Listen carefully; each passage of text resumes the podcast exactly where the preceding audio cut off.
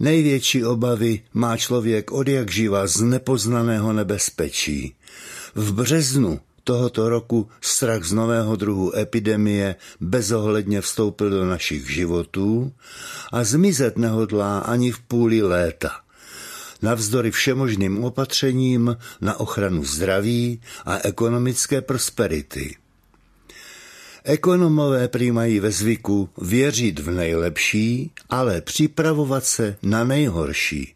Jenže v co věřit a na co se připravovat, když zemi fakticky vládnou epidemiologové a ukazuje se, že je to železná nutnost. Aby poznámka ke dni příliš nezbytněla do šířky, tak hodlá připomenout, jak čelili podobným situacím naši předkové. Bez ohledu na nová nepoznaná nebezpečí museli ráno vstát, nakrmit, podojit, chopit se práce, postarat se o skromné živobytí pro sebe a pro děti a večer si zopakovat péči o čelátku.